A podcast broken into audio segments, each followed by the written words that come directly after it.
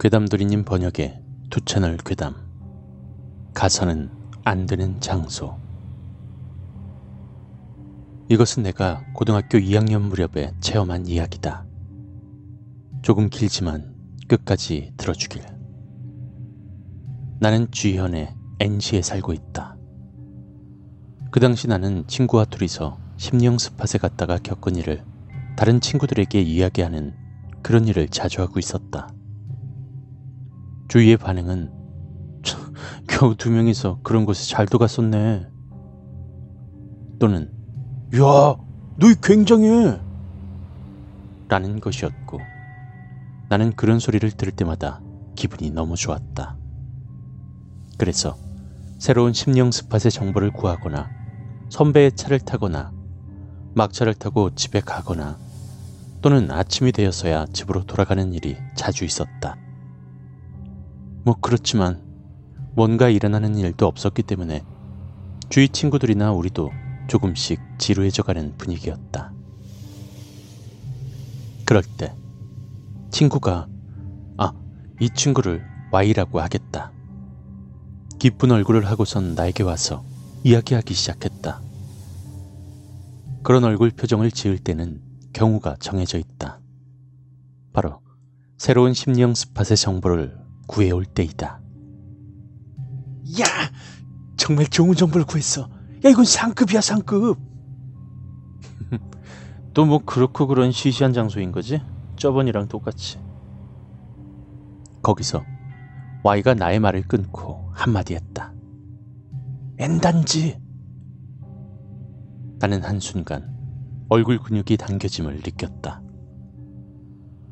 그곳은 몇 년 전에 주부가 투신 자살을 했다는 소문이 나돌았던 단지였고, 1년 전에 시험 스트레스 때문에 노이로제에 걸려서 자살한 고교생이 있었고, 올해는 여중생이 자살한 단지였다. 말하자면 진짜 기분 나쁜 소문이 가득한 단지였다.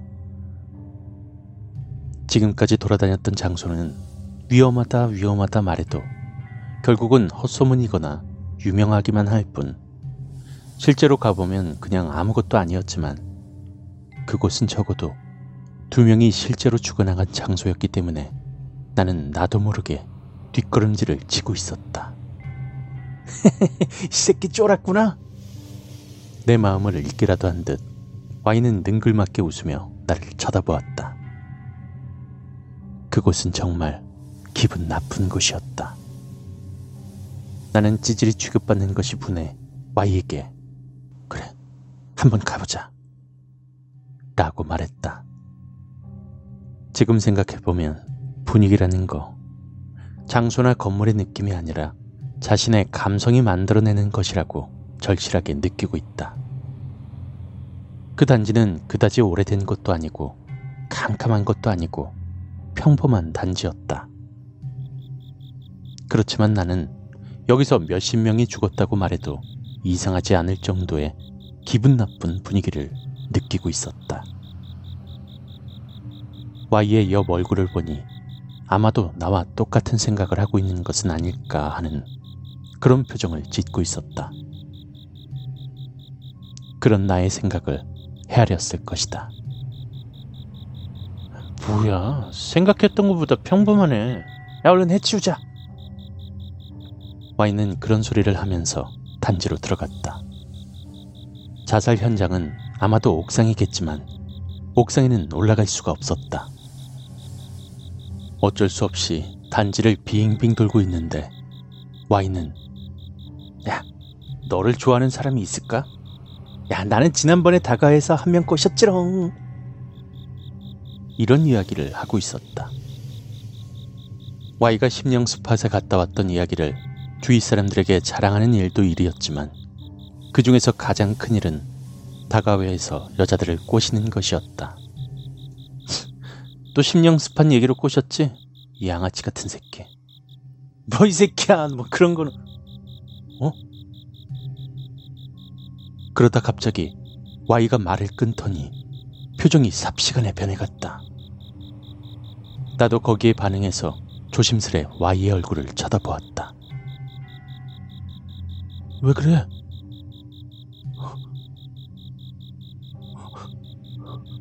뻥이지롱!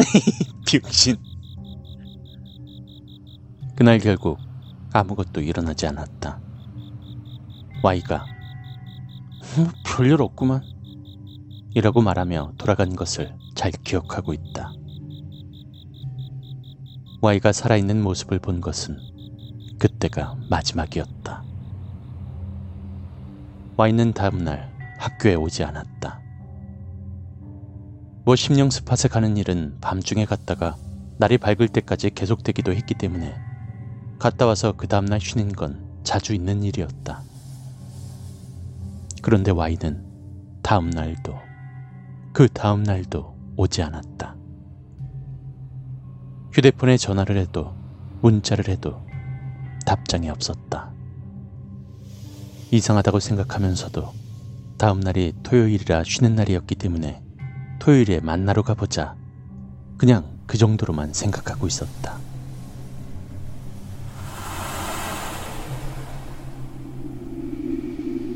문득 정신을 차리자 옥상에 서 있었다. 단지 옥상은 앞을 가로막는 것이 거의 없었고 강한 바람이 떨어져 떨어져 라고 유혹하고 있는 것 같았다. 발은 한 걸음씩 또 한 걸음씩 철조망을 향해 걸어가고 있었다. 넘기에 어렵지도 않고 아무렇지도 않은 미안할 정도로 낮은 철조망을 넘어 단지 옥상의 가장자리에 섰다. 그 풍경은 현실에는 없을 것 같은 풍경이었고 갑자기 처음 가보는 외국 같은 곳에 내팽개쳐진 기분이었다. 하지만 내 발은 그런 생각도 무시하고 단지의 가장자리에서 발을 다시 한 걸음 한 걸음씩 앞으로 내디뎌갔다. 그리곤 부웅 하고 신체가 뜨는가 싶더니 굉장한 속도로 지면이 다가왔다. 몇 층 이상에서 뛰어내리면 의식을 잃는다든지 아픔이 없다든지 그런 이야기를 들은 적은 있었지만 그건 아마도 거짓말일 것이다. 뛰어내린 사람은 마지막까지 자기가 떨어지는 장소에 대한 공포와 절망을 곱씹으며 죽어간다.